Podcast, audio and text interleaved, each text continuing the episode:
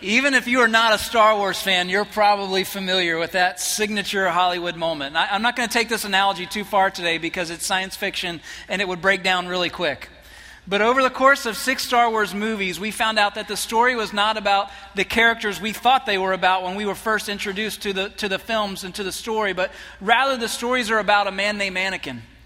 And the story begins with such promise about someone who could make a difference in the universe. But then, when life did not go his way, he went astray and ultimately he falls from grace. But the Star Wars story is a redemptive story. And the main character there does not even realize that the seminal moment of his redemption plan begins when he decides to insert himself back into the life of his family, when he speaks those words to his oldest son I am your father. I love it. My voice can't go that deep. The writers of the story knew that this would be so huge that actually only a few people knew about it. And if you know very much about Star Wars, you know the guy in the Vader costume is not the voice of Darth Vader. And so while that man was on the set, he actually voiced different words and they acted out to different things, even with what we're seeing on the screen. It wasn't until weeks later when James Earl Jones did the voiceover that it was revealed to the people, even in the soundstage at that moment, that that was going to be the big twist in the story, that Vader was actually Luke's father. It came out of nowhere, it was completely unexpected, it was an ambush. You see, pastors and storytellers, we watch movies differently than everybody else. Don't even get me started on Disney. We'll go down that road another day. It's another series. I want you right now to think about those seminal moments in your life. I want you to think about those moments that begin with such promise. I remember Friday, October 3rd, 1997, at 7:30 p.m. I had been shucking and jiving with the audience and then they told me I needed to get in my spot and then all the bridesmaids walked down, they opened the door, all the bridesmaids walked down, they shut the doors again and then the music started and they opened them and there was my beautiful bride standing in the back of the church. I'll never forget our eyes locking, and, and, and she had wanted to see the reaction on my face when I first saw her in her wedding dress before she walked down the aisle. It was a seminal moment in my life I'll never forget. I'll never forget the days that when my boys were born. And I remember holding them each for the, for the first time. And with each of them, I, I sang the same songs and I, and I prayed over them in those first moments. And one of the things that I'm not sure I realized in, in any of those moments was that with each one, I was entering deeper and deeper into a galactic spiritual battle for my family. I mean, it's an all out war and for some of you today, you have not realized that. And in, in your marriages, it started out with such promise. And, and if you had to be honest today, you'd say, you know what, this is really not going the way that we expected. And we don't feel the way that we expected to feel. And, and we're just not really sure what to do. Let me tell you today, you need an ambush. You need an unexpected plan. You need a moment to turn things around and to advance the cause of, of having the marriage that God sent His only Son, Jesus, to die for you to have. Some of you say, My kids are out of control today. I don't know what to do with them. I mean, they're four and they're running all over me. They're four and two. Uh, we don't know what to do. They, when they started out good, they smelled nice, and a few minutes later, something happened. And we're just really, listen, things are not going in our family the way we thought they, they should. We don't really even know where to begin. You need an ambush today, an unexpected plan to advance the cause of making your family into what God wants it to be. But before you can do that, you have to understand the war, you have to understand the battle. So, what's the war about? When Mark chapter 10, Jesus is asked a question about divorce. This is actually very common in the first century to ask a uh, rabbi what he believed about divorce. And for Jesus, rather than getting into all the law and, and, and giving all the reasons, yes, it's okay if it happens like this, if it's not okay if it happens like this, rather, Jesus does, just decides to remind everyone of God's original intention for marriage. So he takes them back to the very beginning. Turn, if you would, to Mark chapter 10, verse 6. And here's what Jesus says. He says, From the beginning of creation, God made them male and female. Therefore, a man shall leave his father and his mother and hold fast to his wife, and the two shall become one flesh. So they are no longer two, but one flesh. What therefore God has joined together, let not man separate. Now, Jesus is quoting from Genesis chapter 2. He's quoting it almost verbatim, verses 24 and 25. But then he goes on to expound on it, and he says, Listen, God joined them together, male and female. And listen, they're not just living together, they are united under God, they are married. And today, that's what is symbolized in a marriage ceremony. It's two people coming together and becoming one. But here's what you need to understand anything that God creates, anything that God joins together, the enemy of God is going to do everything he can to break it apart. Spouses united with one another, children united to their parents, Christ followers in the church united together as the body of Christ. Listen, the enemy of God and your enemy is at constant war to rip apart the unity and the shalom of God. That is why we have to talk about marriage and family in terms of galactic war. And that's why some of you a, need to make a decision today that it is worth fighting for. Because having a marriage centered around Christ, making a difference for the cause of Christ, and raising kids to do the same is a battle. It's an all out war, it's a spiritual battle. And what does God say about the spiritual battle of the Christ follower? Ephesians chapter 6, the Apostle Paul says this For we do not wrestle against flesh and blood, but against the rulers, against the authorities, against the cosmic powers over this present darkness against the spiritual forces of evil in the heavenly places. In a great and honest book on marriage, authors Justin and Trisha Davis say it this way Marriage is physical and emotional, but more than anything else, marriage is spiritual. We have an enemy who seeks to steal our hearts, kill our hope, and destroy our marriages. Our struggle against this enemy is what we know is spiritual warfare. Now, listen, I don't know how your marriage is going today, but I, I need to tell you something. Some of you need to hear this. Listen, your spouse is not the devil. Okay? Your wife is not the devil. Your husband is not the devil. Now, that doesn't mean he doesn't have one sitting on his shoulder tempting him and whispering in his ear or in her ear. But here's what you need to understand your spouse is not the devil, the devil is the devil. Now, that's some deep theology. You need to write that down. Hey, say that again. Here we go. The devil, I'm serious, the devil is the devil.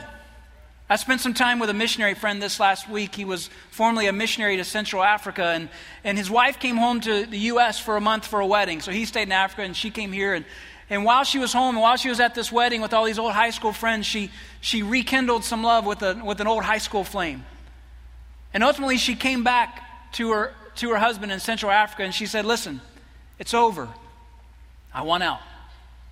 He never saw it coming. I mean, she just left to go for a wedding, and she was just coming back. He never saw it coming. But she said, It's over. I want out. They tried counseling. He tried doing more to woo her. He did everything that he could. But she would have nothing of it. Her heart had been led away. James chapter 1 says, Each person is tempted when he is lured and enticed by his own desire. Then desire, when it is conceived, it gives birth to sin. And sin, when it is fully grown, brings forth death. My friend's marriage died. It had started with such promise, but then a heart was led astray, and there was a fall from grace. But here's what you have to understand that ex wife, she is not the devil. That other man, he is not the devil. The devil is the devil. You see, this is one of the keys to being able to unlock forgiveness in your life. That person that lied to you, that person who stole from you, that person who ridiculed you, that person who cheated on you, that person who cut you out at the knees and robbed you of an opportunity, that person is not the devil. The devil is the devil. And make no mistake, if you're in a relationship united by God, united in marriage, united by the closest of friendships, children given to you by God, the enemy will come to try and separate what God has joined together. And in those moments, you need to remember that you are not at war with your son or daughter. You are not at war with your daughter's boyfriend. You are not at war with your spouse's boss. You are not at war with that person who hurt you so deeply. You are at war with the author of sin who would love to, dis- to distract you by making you mad at someone made of flesh. But in those moments, you need to remember the devil is the devil. And from the Garden of Eden, there has been a battle going on for your marriage. And if your marriage has produced, produced offspring, your children are part of this battle too. But they may not be the part of the battle that you thought they were. Psalm 127, King Solomon gives us some thoughts, and he says it this way He says, Unless the Lord builds a house, those who build it labor in vain. Unless the Lord watches over the city, the watchman stays awake in vain. It is in vain that you rise up early and go late to rest, eating the bread of anxious toil, for he gives to his beloved sleep. Behold, children are a heritage from the Lord, the fruit of the womb, a reward. Like arrows in the hand of a warrior are the children of one's youth. Blessed is the man who fills his quiver with them. He shall not be put to shame when he speaks with his enemies in the gate. Listen, this is important to understand about your kids. If you're going to have an intentional plan to point them to God and for your family to be used to do great things in the kingdom of God, this is important. You need to understand this. Your kids are not trophies, your kids are weapons. Your children were not given to you to be polished and put on the shelf and set aside for another day. Your children are not a redo of your past, condemned to make all the same mistakes. Even the unplanned child, some born in the most awful of circumstances, they are evidence of God's grace, even the most difficult of times. They are blessings from God and to be tools in the hands of, of God, tools that you are preparing to help you impact the kingdom of God. Isn't it interesting that this passage starts with a picture of someone working so hard that they're not able to enjoy the blessings of God? And Solomon wrote this psalm, the wisest man who ever lived, and he says, Don't get so busy that you can't enjoy the blessings, the children. The more you enjoy them, the more time you spend with them, the more you sharpen them, the more powerful they will become in the hands of God. I love how Eugene Peterson voices this when he translated, translates Psalm 127 in the message. He says this Like a warrior's fistful of arrows are the children of a vigorous youth. Oh, how blessed are you, parents, with your quivers full of children. Your enemies don't stand a chance against you. Why? Because of your kids. You'll sweep them, your enemies, not your kids, you'll sweep them right off your doorstep. Listen, I've seen The Exorcist. I know what can happen. But your children are not the devil. The devil is the devil. And if your children are a part of the plan for your family and, and not just riding along, ultimately, as part of the end game, here's what the scriptures say. Here's what God says. Ultimately, your children will help you defeat your enemies. Your children will remind you to come home from work every once in a while. Your children will remind you that all the money you go to work and make is not for you alone. They do a good job reminding us of that. On some days, your children will remind you that you're a hero no matter what the rest of the world thinks about you. Your children will remind you that plans change, that seasons come and go, but God's love endures forever. And as you sharpen them, if you're paying attention, they will sharpen you. And as you build relationships with them later in life, you will stand side by side you have the opportunity to stand side by side, expanding the kingdom of God together. But you've got to understand this, mom and dad, grandparent, guardian, whoever you are this morning, you got to understand this. From this passage alone, even, your purpose is to let them go. When they're 34, you let them move out. No, listen. Your, your purpose is to, prepare, is to prepare them to leave. What an incredible illustration this is. There's no trigger on this bow. This is an old fashioned bow. This is the kind of bow where you have to, you have to strain, you have to pull, you have to stretch, but your purpose every single day is to point them in God's direction until one day you let them fly. And pulling that arrow back, what a beautiful illustration Pulling that arrow back requires constant tension, constant attention, and all the strength you can muster to help it fly true. Listen, to have a family that is successful and united and growing in relationship with God and with each others requires intentionality. The enemy is going to come after you every single day. He never rests, he never tires. He's going to come after you at your weakest points. He's regularly planning temptation and attacks. But God has to be intentionally acknowledged in your family so that you can experience his blessing on your marriage and on your children. So this morning, I want to give you some things you can do to saturate your family with the things of God. And here's full disclosure I'm not a perfect husband. I'm not a perfect dad. My wife is perfect in all her ways. My, ch- my children are not perfect. But as a dad, as the leader of my home, as a husband, guys, here's my goal every single day. Single parents, here's my goal. I was raised in a single parent home. Here's my goal every single day. Moms, here's my goal every single day. I want to saturate my family with the things of God. Some of you may not like the word saturate. For me, I love it. It just kind of flows. The idea of saturation, think, think about a sponge that is fully saturated. It cannot handle any more liquid. You try to put more water in it, it's not going to happen. It's already, it's already flowing over. It's, it's absorbed all that it can. When you, when you pick it up, you have no doubt that it is filled with water. The Bible says that the earth is filled with the glory of God. The Hebrew word for glory is the word ruach, it means weight. The earth is filled with the weight of God. No matter how much you try to deny it, you can't help it. He's there. So the question today is Are you intentionally filling your family with the weight of God? And if you're not, I believe there are some simple things you can begin to implement today. There's some, there's some ambush opportunities that can happen today. It will be unexpected because for some of you, your family's going in a completely different direction and you haven't tried anything like this until now. It's an ambush. I was in Africa this past week. I've been there for the last nine days. I had a trip before that, and we had Easter before that, so I hadn't seen very much of my family in the last couple weeks. So I decided to not tell them, but to come home a day early, to hide myself in the house, to come home a day early. Here's what it can look like to ambush your family.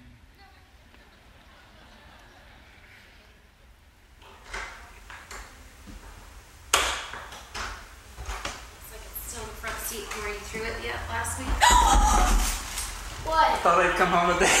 Oh Gosh!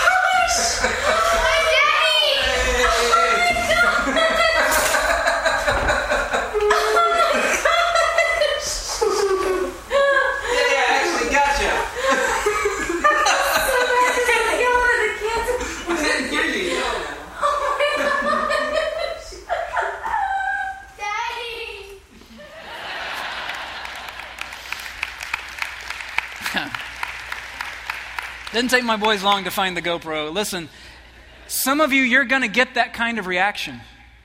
Some of you, you're absolutely terrified of what kind of reaction you're going to get as a man to your spouse if you say, Today, we're going to do everything we can to start following God in our home. Some of you are absolutely terrified of what your children are going to look at you and say, Seriously, do you know the word you used before we left for church this morning and now you decided that you're going to do this?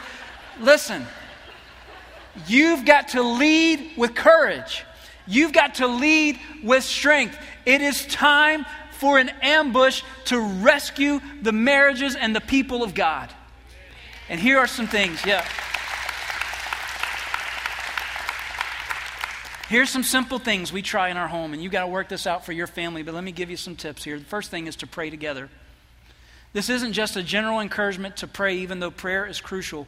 Prayer is the power source for the believer in Jesus Christ. But here's the thing it is a, it's a necessary avenue for talking to the Father and for having fellowship with the Holy Spirit. But I want to challenge you not to just pray, but to pray together. Allow prayer to be one of those things that bonds your family and to make you closer. I don't know how your family bonds. Some of you bond between September and January on Saturdays when football is on. That's bonding for you. That's great. But I want to tell you, you can do that more than four or five months out of the year. You can do that every day by praying together. And I've had a lot of conversations with people lately who've not said to me, We're not going to pray at our home. I've had a lot of conversations with people lately who said, You know, we don't know how to pray.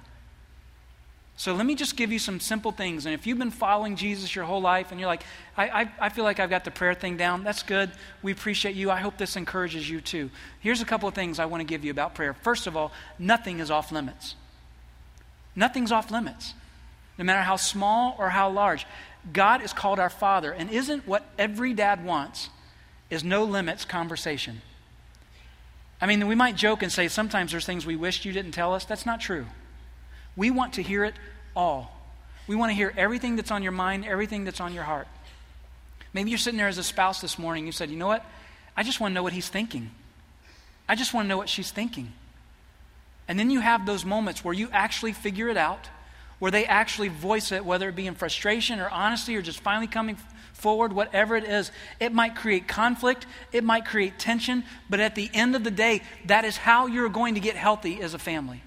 So when you come before God in prayer, you need to be honest with yourself and honest with God. And here's the deal nothing can be off limits. Just come share it. We're in our small group recently, and a couple of the couples in our small group, they said, Listen, we, we just don't know what to share. We don't know what to say to God. And some of them, we had several couples in our group that were all looking at housing situations right now and needing to sell or wanting to buy and, and having two or three different things to look at. And one of the guys one night, he said, Listen, we got a couple of houses we're looking at. I, I feel like I'm supposed to pray about it. Is it okay to pray to God about a house thing? But I don't know what to say. I said, Yeah, nothing's off limits. You can pray. I said, Let me give you a sample prayer for a house. Here's how this goes Dear God, I feel like we should live in a home. And I don't know which one we should live in. We have a couple of choices to make. Would you help us? In Jesus' name, amen. That's a prayer. That's a prayer. You can talk to God. Nothing is off limits. Even if you don't know what to say, just come share it. And by the way, God has promised to never leave you or forsake you, so it doesn't matter what house you buy, He's moving in. And here's some of you, you'll wring your hands over decisions and you don't know what to do. And at the end of the day, we need to spend more time trying to become God's will than just figuring out what God's will is. We're supposed to be the people of God. Just come to Him with whatever it is you're thinking, and He will direct your paths.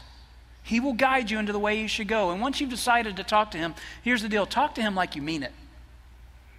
Don't mamby pamby around this thing. The Bible says we are invited to come boldly before the throne of grace to God our Father.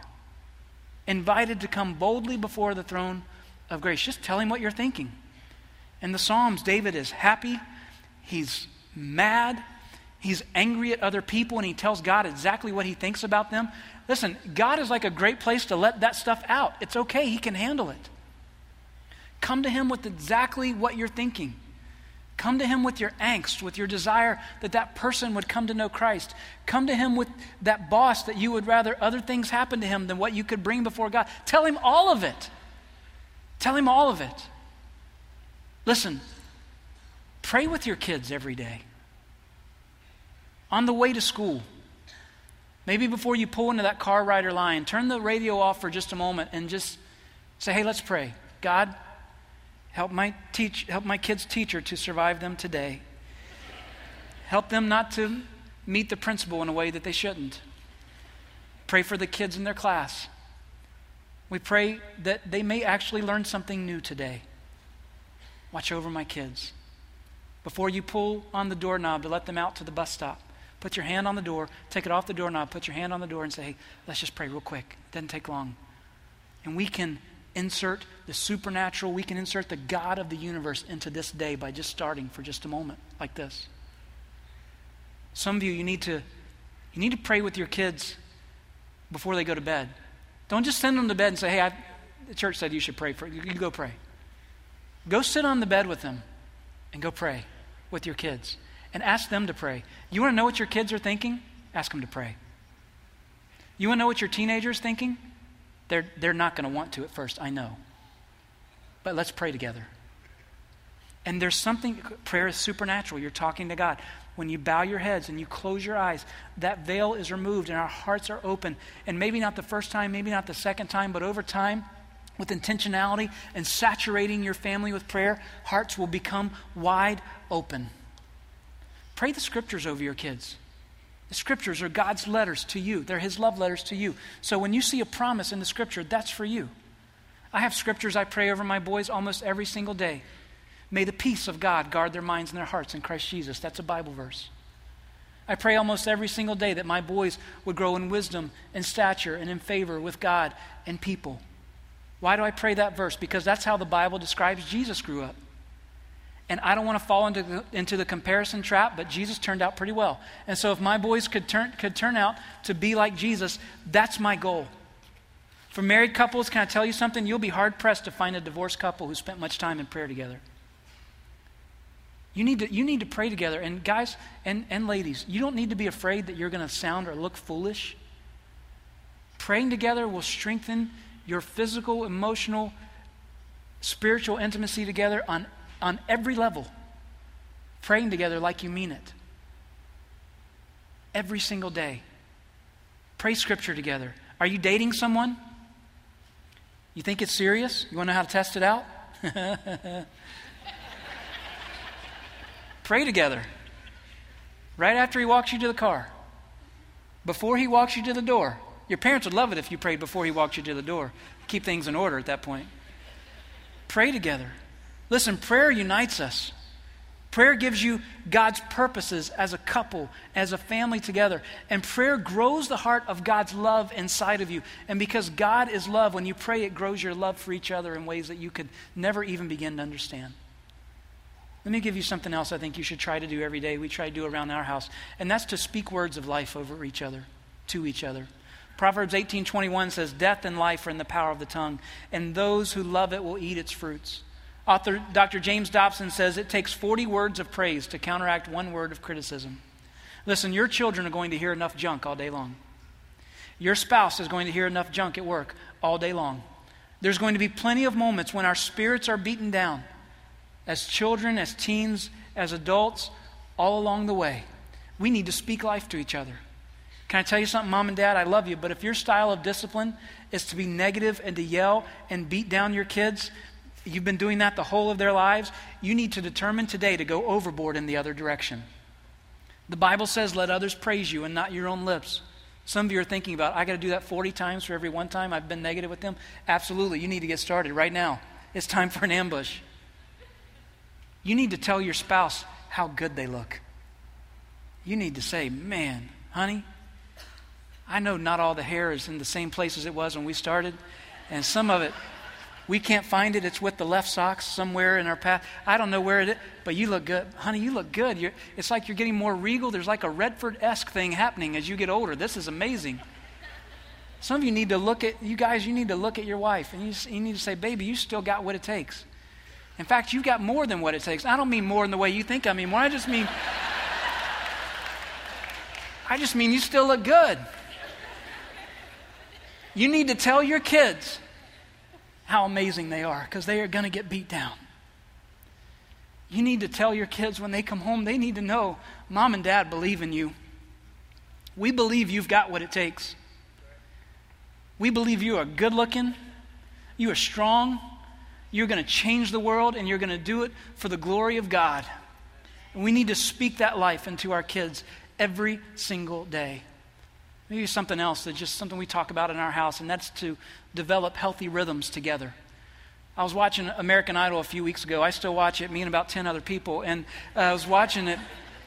Harry Connick Jr., one of my favorite musicians of all time, and listened to him since I was a teenager. He's one of the judges this year, and, and he was telling one of the singers, he said, Listen, you did a beautiful job on that song, but there was something about your voice and the music. They weren't just kind of matched up. The, the, the rhythm of what you were doing just kind of looked different than what was being played.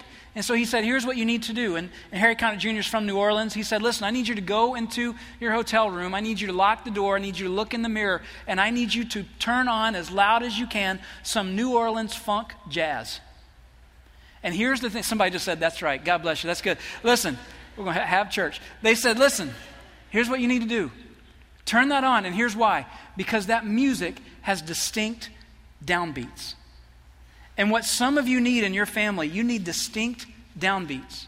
You need distinct checkpoints every single day. That can be moments of prayer. That can be moments of not only speaking words of life to each other, but reading the scriptures together. You should have moments every day, every week.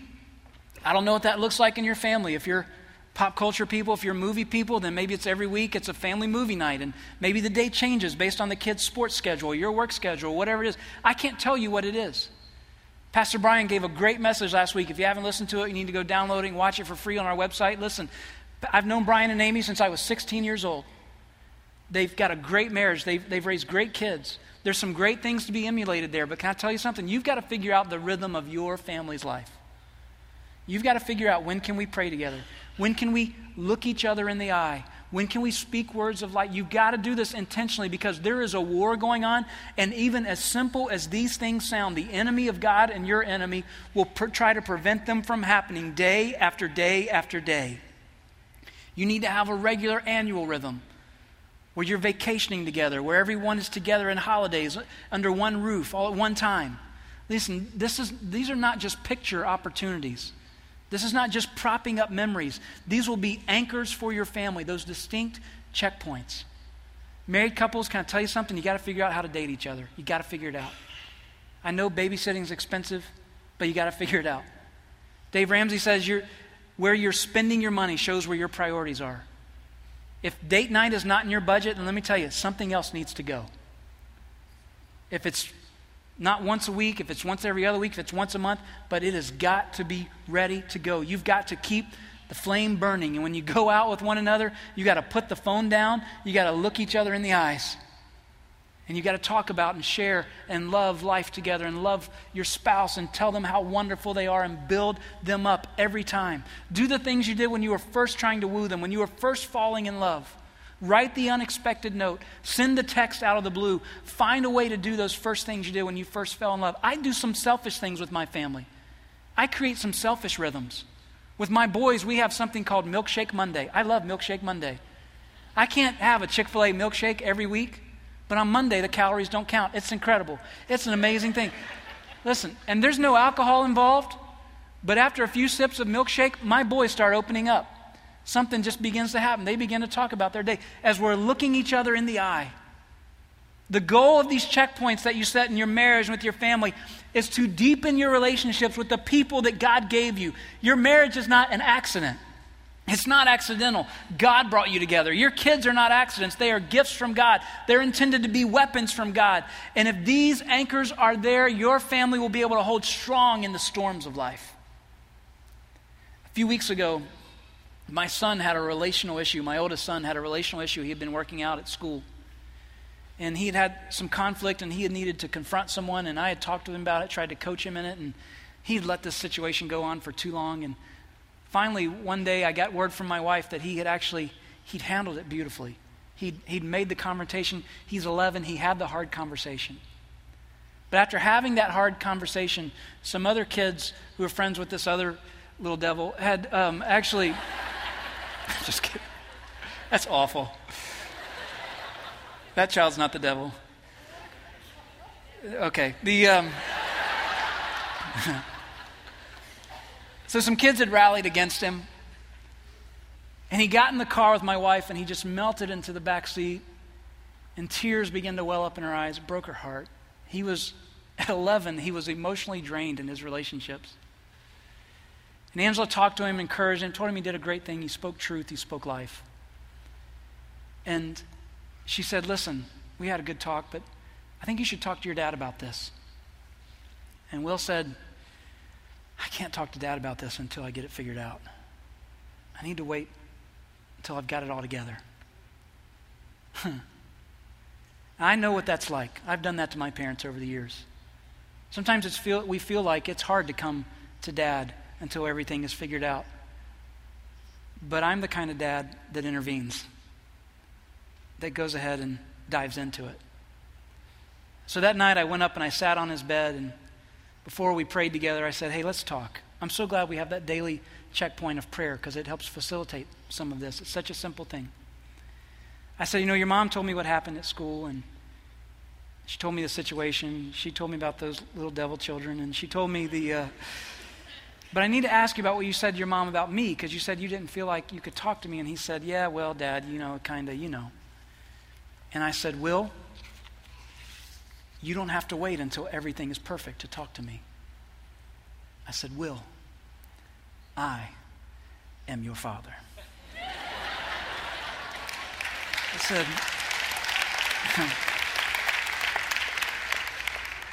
I'm your dad.